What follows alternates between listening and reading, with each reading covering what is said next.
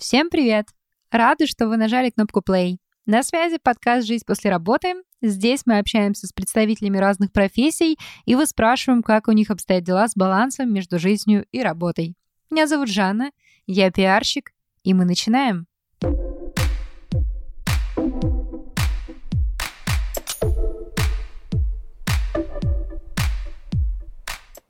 Сегодня в гостях подкаста Анна Лобанова, представитель творческой профессии, автор подкаста ArtCoin, сценарист и режиссер сериалов, короткометражек, сценарист подкастов и лауреат Эфи, престижной маркетинговой премии. Привет, Анна. Привет, привет. Все ли я правильно сказала? Ну, примерно да. У меня сразу такой вопрос.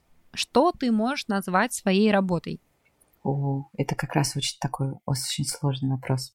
Просто мне кажется, что у представителей творческой профессии понятия работы и хобби, ну, очень смазаны, и границы между ними даже, может быть, и нету. Да, ну, в этом как раз, да, такая есть история, что обычно люди, которые делают творчество своей работы, они изначально много лет им занимаются, кто-то на уровне хобби, прежде чем в него совсем перейти, если у них была другая профессия, кто-то всю жизнь, ну, допустим, если это художники, да, то они там параллельно со школой долго-долго учатся в художественной школе, потом получают высшее образование часто, и и поэтому, когда их спрашивают про работу, им сложно сказать. Мне кажется, что творчество это все-таки скорее образ жизни, нежели просто исключительно работа, как другой взгляд на мир, что ли. Ну, вот, по крайней мере, если брать художников, например, и композиторов, вот у них точно другой взгляд на мир, и то, как они его видят, это какой-то совершенно уникальный способ, мне лично тоже очень интересный всегда был. А в таком случае можно ли назвать это правдеформацией? Конечно.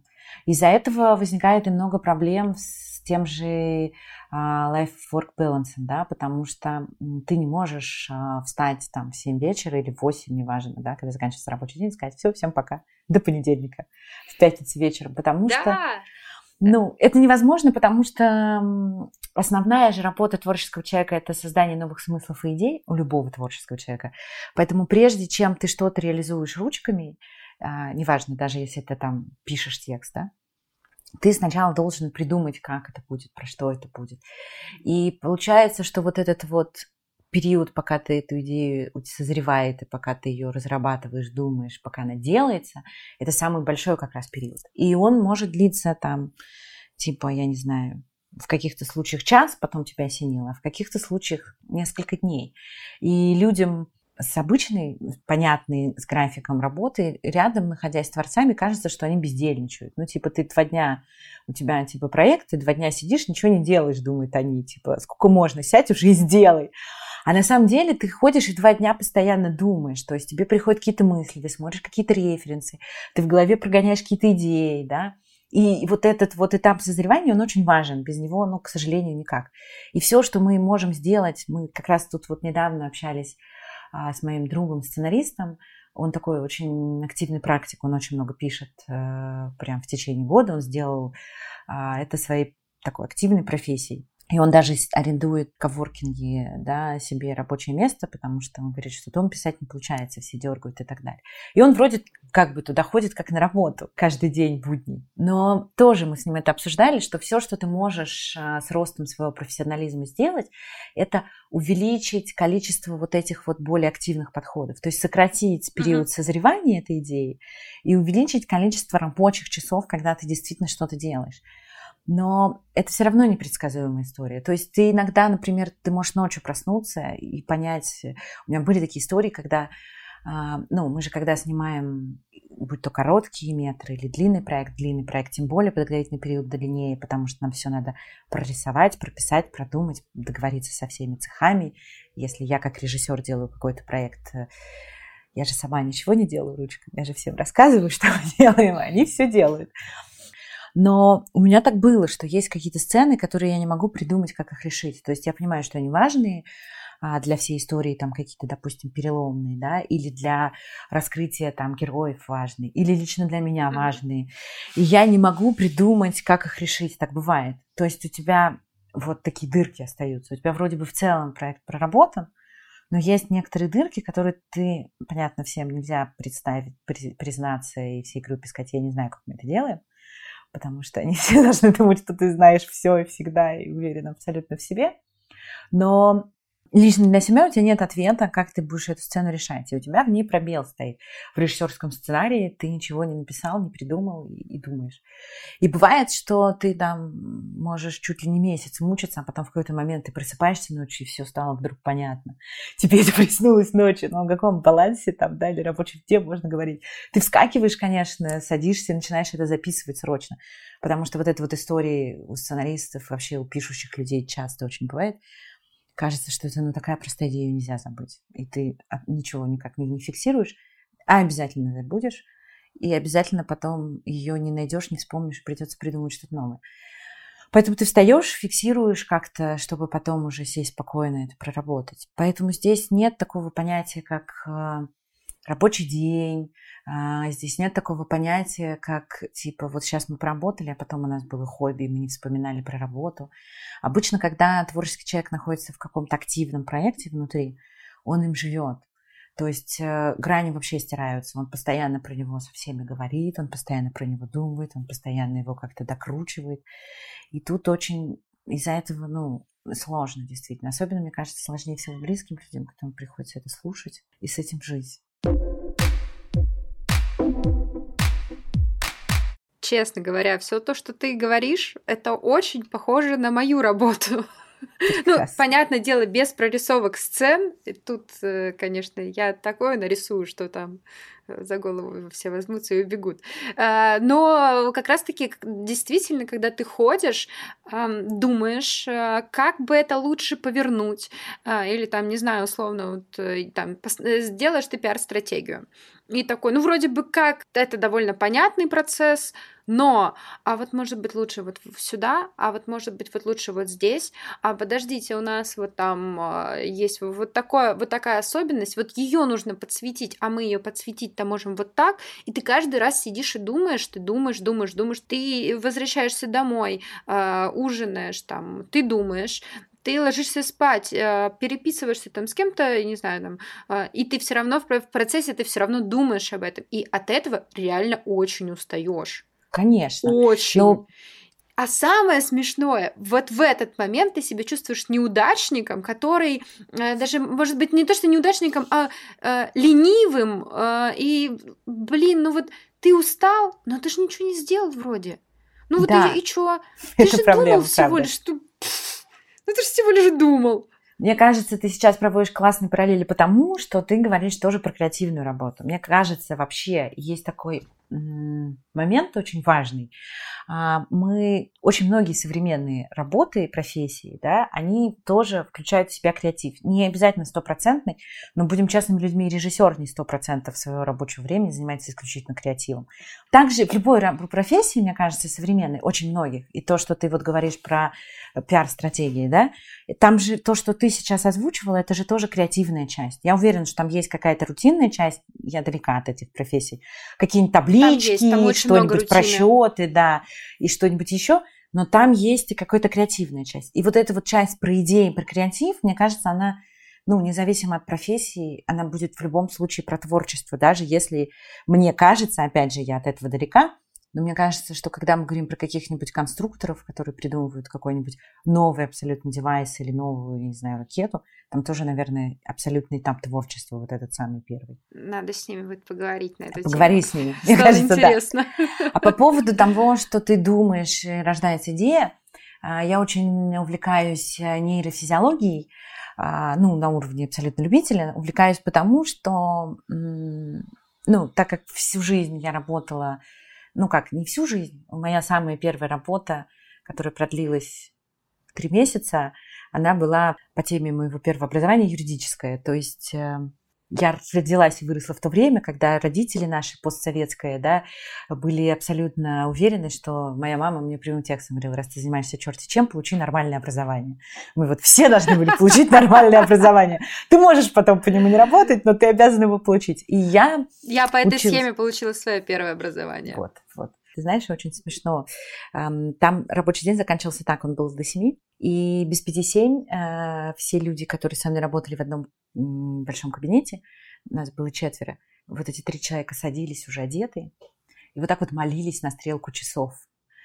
Вот, Серьезно? потому что сейчас кончится день. Абсолютно. И я тогда за этим всем наблюдала и думаю, боже, никогда в жизни. Мне кажется, у меня травма после этого детская. И думаю, никогда в жизни не буду работать в офисе. Вот это вот читать стрелки часов никогда в жизни.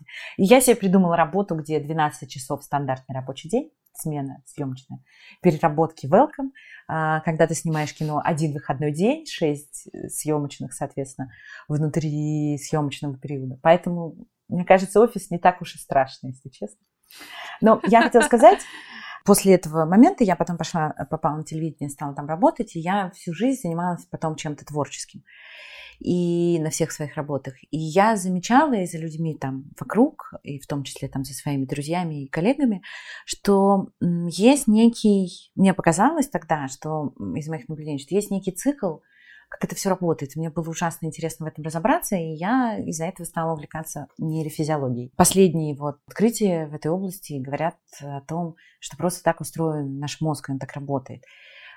Теперь появилась техника, которая фиксирует, да, а, там всякие тенцелофилограммы и вот это все прочее, как работает мозг, активность мозга, а, ее виды, а, что мы, что, какой какой участок мозга включается, когда мы, не знаю, читаем, когда мы пишем или что-нибудь mm-hmm. еще.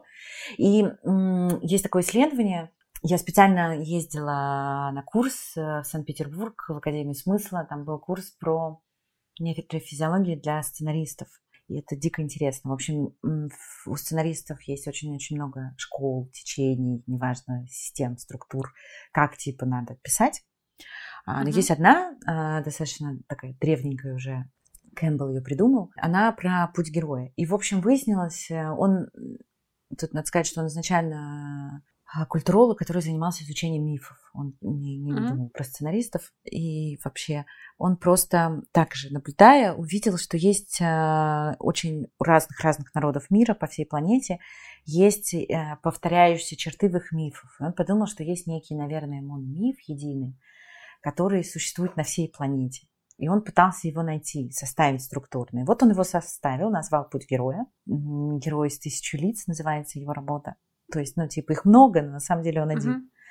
Это его докторская диссертация. Он был ученый, он ее защитил, и все прекрасно. А потом, спустя много лет, ее, эту докторскую диссертацию, а, Кэмпбелла уже не было тогда, а, но нашли Джордж Лукас э, с его другом-сценаристом. И Джордж Лукас по этому поводу на основе этой концепции придумал Звездные войны. Ничего себе. И, собственно, следом а, нейрофизиологи, когда стали изучать мозг, выяснили для себя, что, оказывается, эта история работает потому, что так работает мозг человека. Это вообще гениальное открытие, на мой взгляд. Но смысл в том, что когда они делали это исследование, тогда было поверье, что вот если ты помнишь про правое и левое полушарие, то, что сейчас угу. уже доказано, да, не работает. Да, да, да. В общем, они тогда верили, что каждый участок мозга отвечает за какую-то конкретную деятельность. И вот этот ученый хотел это доказать. Он придумал много-много всяких заданий, решать примеры, там, я не знаю, математические какие-нибудь э, физические задачи, читать, рисовать, петь, в общем, всякие-всякие разные. И он надеялся, что при каждом этом, значит, а, задании будут разные участки мозга загораться, да, активность будут mm-hmm. работать. У него было, я сейчас могу наврать, по-моему, 200 испытуемых, ну, какое-то количество людей. Провалилось исследование. При всех любых заданиях работала одна и та же часть мозга. Это был провал, и когда он писал отчеты, а потому что все исследования же обычно на гранты проводятся, надо сдавать отчет. В общем, он писал о своем провале, когда и отсматривал запись, параллельно же шла, он вдруг заметил, что вот когда люди активничали, работала вот эта маленькая часть мозга, а когда люди между заданиями, когда задания переключались, и активно, осознанно люди ни о чем не думали, а ждали следующего задания, угу. в этот момент загоралась вся кора головного мозга, работала огромная часть мозга.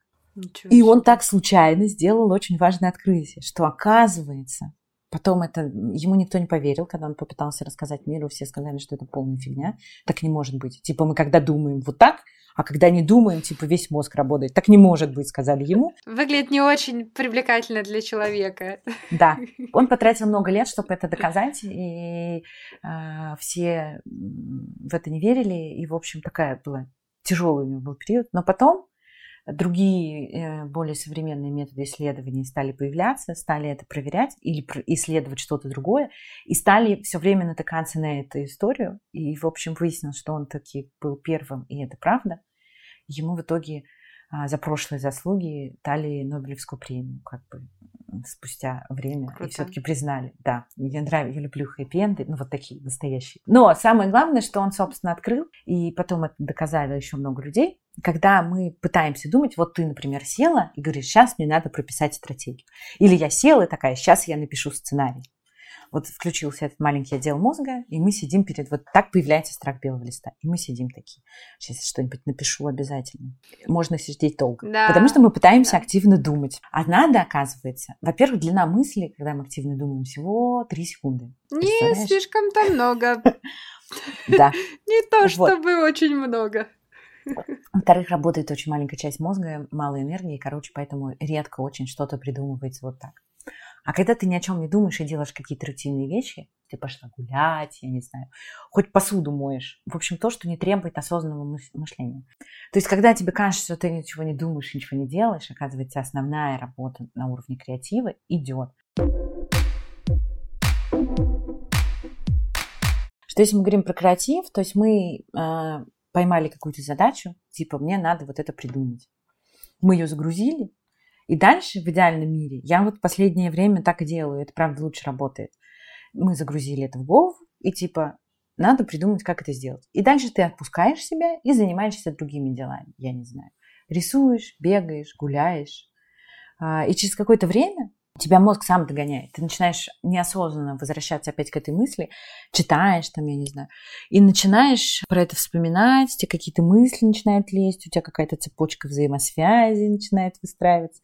Из этого mm-hmm. что-то получается. Вот как бы это так работает, оказывается. Ничего себе. А я думала, что это как раз не очень хорошо, потому как я могу только на себя опираться в данном случае, потому что я это понимаю, свои ощущения. Я думала, что это не очень хорошо, потому что я себя загоняю так каждый раз, э, думая, что так, ну подожди, вот это вот не сделано, вот это надо сделать. И я хожу и думаю мысль о том, что это нужно сделать. из-за этого я так довольно сильно напрягаюсь, меня это прям так э, раздражает, и э, устаю я гораздо больше. Ты мы с тобой про разные вещи, потому что говорим. Ты говоришь а, это, про то, то, есть что... это, это, это, это, это разное. Конечно. Потому что, я а, говорю про то... Потому что я думаю мысль о том, что мне нужно это сделать, а не потому, что это мысль, э, как, ну, само, э, само решение, условно, как это, да. как это делать. Ты как раз себя загоняешь в выгорание, ты себя давишь и говоришь, надо сделать, надо сделать. Ты занимаешься тем же, чем занимается человек, сценарист или писатель, сидя перед белым листом. Я должен что-то написать, я должен что-то написать. Это путь в никуда. Да. Ты можешь так сидеть три дня и ничего не написать. Если ты не переключаешься, а постоянно себя давишь и пытаешься, у тебя там тайминги, ритмы и так далее, это ведет к выгоранию, это плохо. А когда у тебя есть вот эта свобода, то ты можешь что-то креативить, придумывать, и получаются какие-то классные штуки. Но как раз это и есть в этой проблема творцов. Если мы говорим кино, например, про кино, то оно как бы продюсерское теперь, да, за редким исключением. Поэтому есть а, финансовый вопрос, из-за этого строятся определенные графики и тайминги, и обычно получается у творца нет а, вот этой вот возможности, нет этой возможности а, сделать, а, вот дать себе эту волю, да, подумать. Его, получается, давят сроки, время, мы начинаем работать даже не по 12 часов, там, да, снимать, а по 14, либо снимать, а потом еще какие-то подготовительные к следующим историям делать.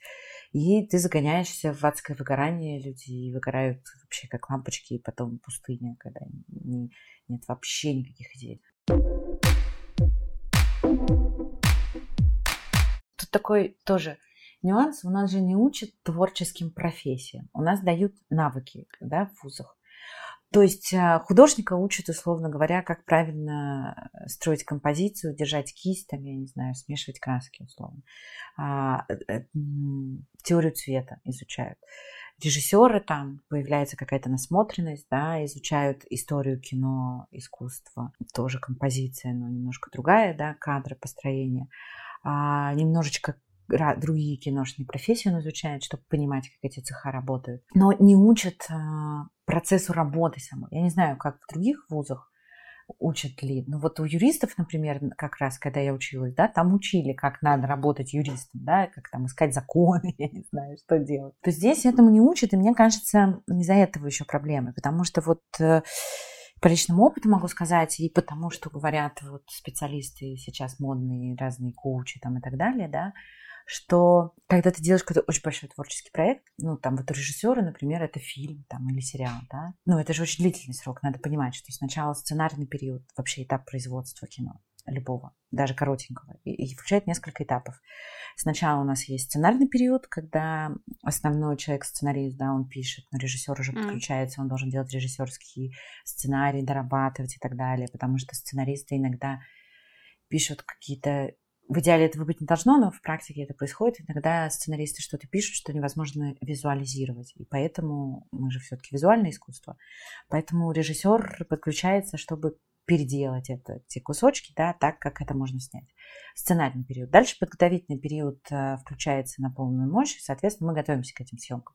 Мы ищем места, где мы будем снимать объекты, мы придумываем, собирается группа, мы придумываем, как мы это снимаем, кого снимаем, собственно, пробы актеров, да, дальше образы этим актерам придумать, ну и так далее. Дальше сам съемочный период, меня есть постпродакшн куда входит э, монтаж того, что мы сняли, э, цветокоррекция, графика э, и работа со звуком, да, там озвучание, фоны, атмосферы, музыка, в общем, достаточно большой этап. И вот, например, режиссер работает на всех этих этапах, да, если есть профессии, которые только в какие-то одни этапы включаются, то режиссер на всем. Поэтому весь цикл производства фильма может занимать, ну, в районе года, двух лет, иногда и трех. Это очень большой проект и длинный. У художников так обычно цикл картин какой-то один а, на одну тему, на одну мысль, да, на одну энергию, тоже он длинный достаточно. И вот когда ты этот проект заканчиваешь, то его надо уметь правильно завершать конкретно человеку. Потому что вот я не последний сериал, а предыдущий мы делали, реально делали три года почти. Он просто uh-huh. очень большой. Там просто 24 серии, каждая серия по 50 минут, праймовая, поэтому, ну, это очень большой объем, действительно. Плюс это семейная сага, поэтому там очень-очень много героев. Тоже удлиняет процесс, все эти подготовительные истории и так далее. И он длился весь процесс почти три года, и когда ты его заканчиваешь, у тебя абсолютное опустошение. И это схоже немножко, может быть, даже и с выгоранием. Но это немножко про другое, потому что ты три года жил этим проектом, с этими людьми, там, не знаю, с этими актерами постоянно работал, да, был с ними на связи, чтобы получилось что-то классное, причем их было много. Там, с операторами ты ежедневно на время съемок, мы полгода снимали, чуть больше, а, ежедневно там, да, про следующие дни съемочные обсуждал. Потом был этап постпродакшена у тебя было очень-очень много всего э, от этого проекта, с чем ты жил постоянно, естественно, нарушая границы life-work balance когда он заканчивается, у тебя абсолютное опустошение. То есть что-то очень большое у тебя забрали, и вот это ощущение пустоты жизни, как будто бы ничего не осталось, и такой, знаешь, потери на уровне потери, наверное, близких людей, просто очень жесткой. И это, естественно, психологически очень тяжело пережить. Как отношения закончились. Да, причем какие-то такие серьезные, долгие, глубокие. Расставание. Да, и вот, ну, расставание же тоже надо правильно пройти. Есть же люди, которые, расставшись потом на самом деле психологически-то не расстались и живут с этим очень много лет. И мне кажется, что вот с творческими проектами происходит примерно то же самое. Если люди их неправильно завершают, то там начинают, могут начаться как и депрессии, так и какие-то нежелания начинать следующие проекты, да, как у людей нежелание начинать следующие отношения.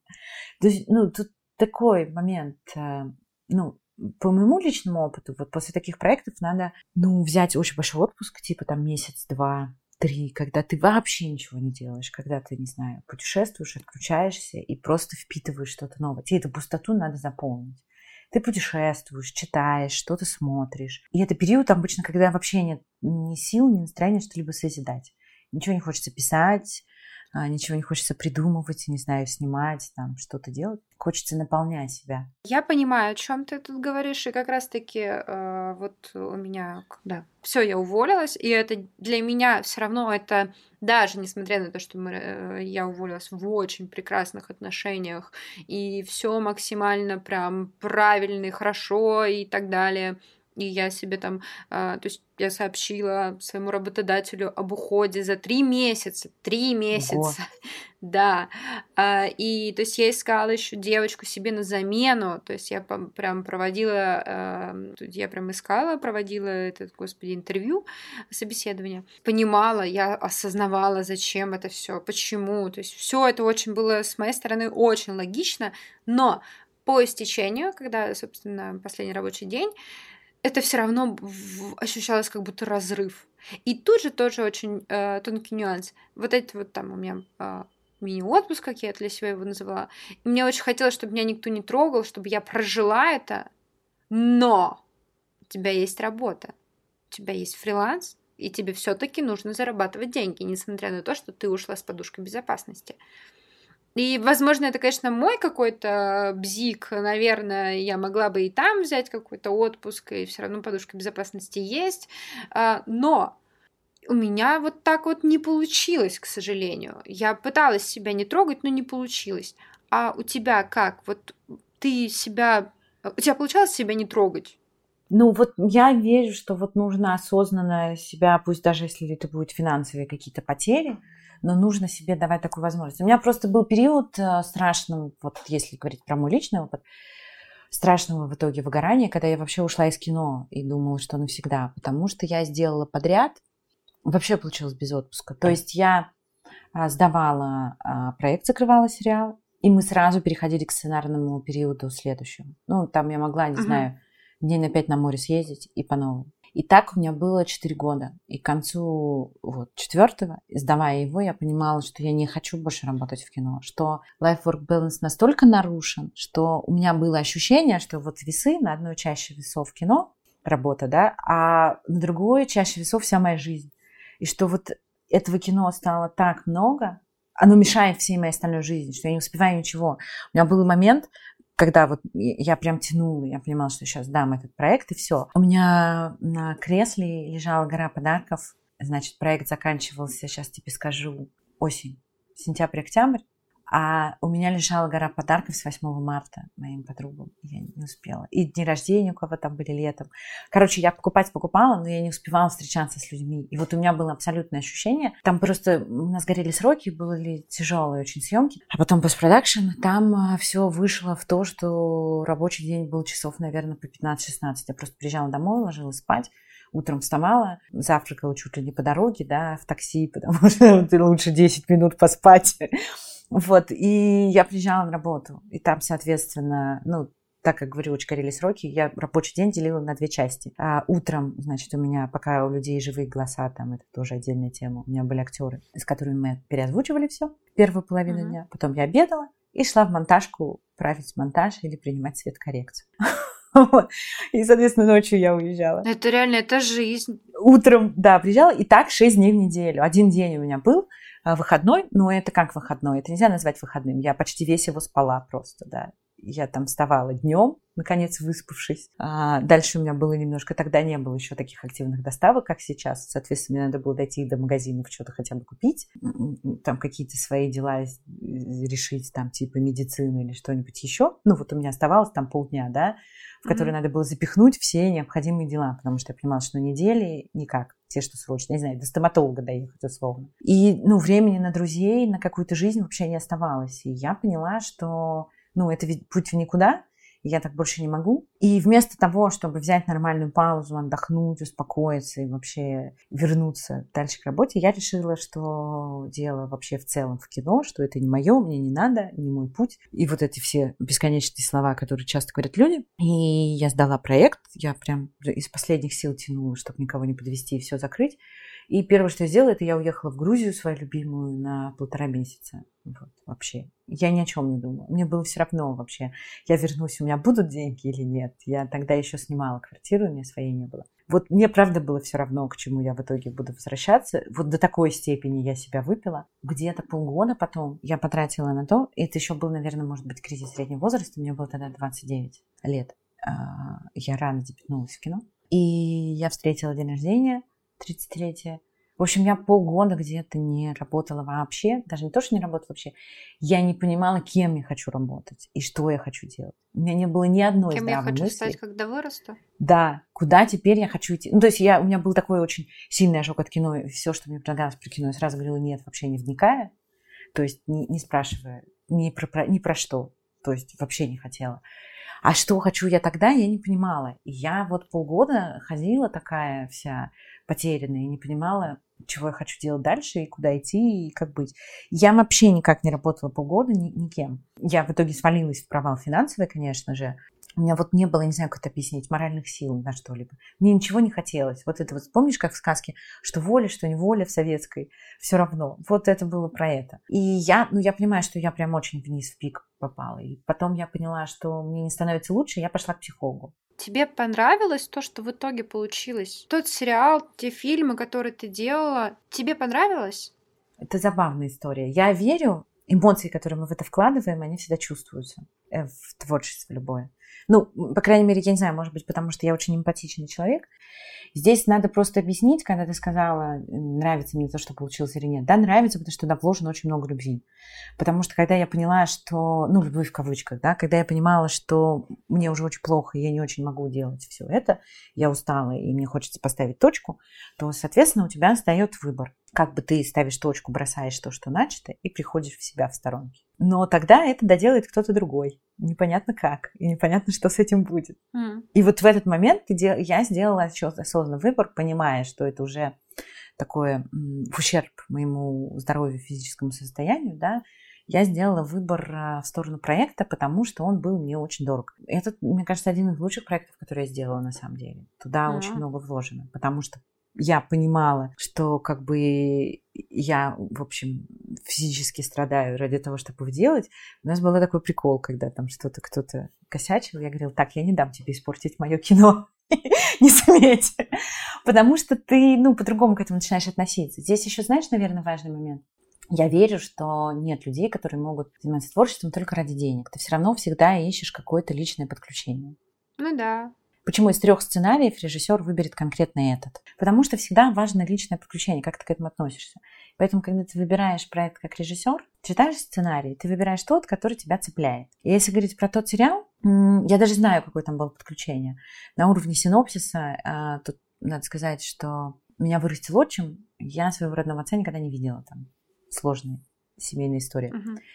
И в этом сериале, в этой истории, эта драма, там одна из главных двух героинь выросла без отца, и часть, э, и часть ее линии – это поиски отца. Это, естественно, в меня попадает на И это 150%. откликнулось. Да. Естественно. Я и на уровне синопсиса, это краткое содержание, когда еще не написан сценарий, о чем будет история, да, там на нескольких страницах коротко описано все от начала до конца. Я еще, когда этот короткие пять страниц читала и прочитала про эту линию, я уже поняла, что я вот говорю, у меня мурашки сейчас по телу, что я буду это снимать вообще без вариантов. Потому что это сразу в Ничего меня попадает. И это, ну, так всегда. Ты подключаешься к чему-то конкретному. Это может быть что-то мелкое. Потому что то, что сейчас я рассказываю, это не главная линия этой истории. Главная линия другая. Это вообще там даже не второстепенная, наверное, третья. Но она в меня попала на 100%. Ничего себе. Ну, то есть это вот как бы так работает. Поэтому, естественно, я этот проект сделать плохо не могла физически. Естественно, я была готова лечь там костьми, чтобы этот проект получился хорошим. В этом случае, конечно, результат другой получается. Ну, мне за него лично не стыдно. Мне кажется, это одно из лучших, э, одна из лучших вещей, которые я сделала. Ну и зрители, в общем, на него примерно так же реагируют. И его достаточно часто повторяют, при том, что там он, премьера была в 2012 году. Его до сих пор повторяют, и до сих пор э, неплохие рейтинги. При том, что он, понятно, уже морально в каких-то вещах А устарел. как называется сериал? Цвет черемухи он называется. Он технически там в каких-то вещах уже устарел, естественно, за столько лет уже много нового всего Ну, придумано, изобретено. Конечно, за последние несколько лет уже Да, как двинулось все вперед. но он все равно вызывает какое-то включение. И каждый раз, когда его повторяют где-нибудь по телеку, люди находят меня в соцсетях и пишут там мне в личку какие-то очень приятные слова. И я сразу понимаю, когда начинает это меня сыпаться, ага, где-то повтор.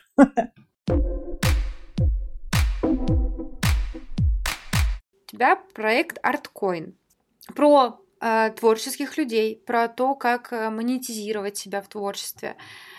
Да, ты творческий человек, режиссер, сценарист, но как это связано? То есть к тебе приходят люди реально, ну, не знаю, вот у тебя слушала выпуск, девочка делает куклы, куклы, как, как я поняла, на шарнирах, в общем, какие-то очень, очень клевые куклы. Угу. Как это связано с деятельностью сценариста?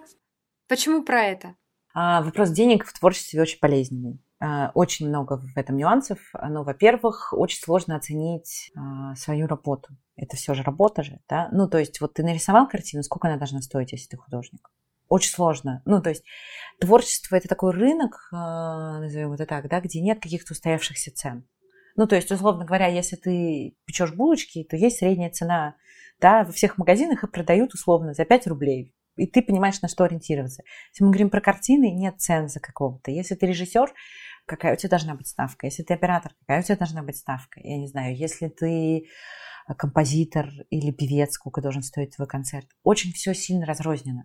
И оценивать свою работу очень сложно, потому что мы все страдаем синдромом самозванца, нам всем кажется, что это получилось не очень, поэтому мы не понимаем, сколько это должно стоить, и очень часто все это сваливается в обесценивание. Дальше очень расхожий миф почему-то, я не знаю, откуда он появился, у меня есть ощущение, что это наследие Советского Союза, потому что в других странах, э, вот я с творческими людьми и иностранцами общаюсь, у них этого нет. Но это как бы не точно, что это из-за Советского Союза, это моя мысль. У нас есть в голове такая история, что надо помучиться, чтобы за это потом получиться денег. Вот типа я походила на работу, пострадала, Согласна. и мне заплатили. Вот. А когда ты а занимаешься если не любимой, страдал, то тебе не за что платить. Да.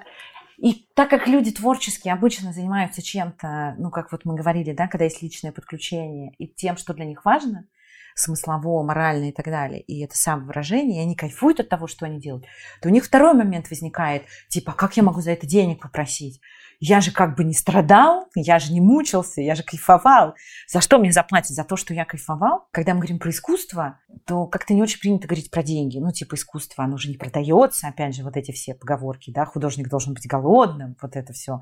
Типа, это же искусство. Я знаю, например, много историй про то, ну, например, из ВГИКа моего знакомого оператора выгнали э, на последнем курсе, он остался без диплома, потому что он снимал рекламу, потому что его учили снимать великое кино, а он занимается черти чем. Вот эти вот все вот эти вот дурацкие рассуждения, они вгоняют в итоге творцов в адское существование в смысле собственной жизни, потому что они же все время на это тратят, а им надо на что-то жить. Возникают такие истории, что ты из серии типа вот это должно быть моим хобби, а зарабатывать деньги мне надо чем-то другим.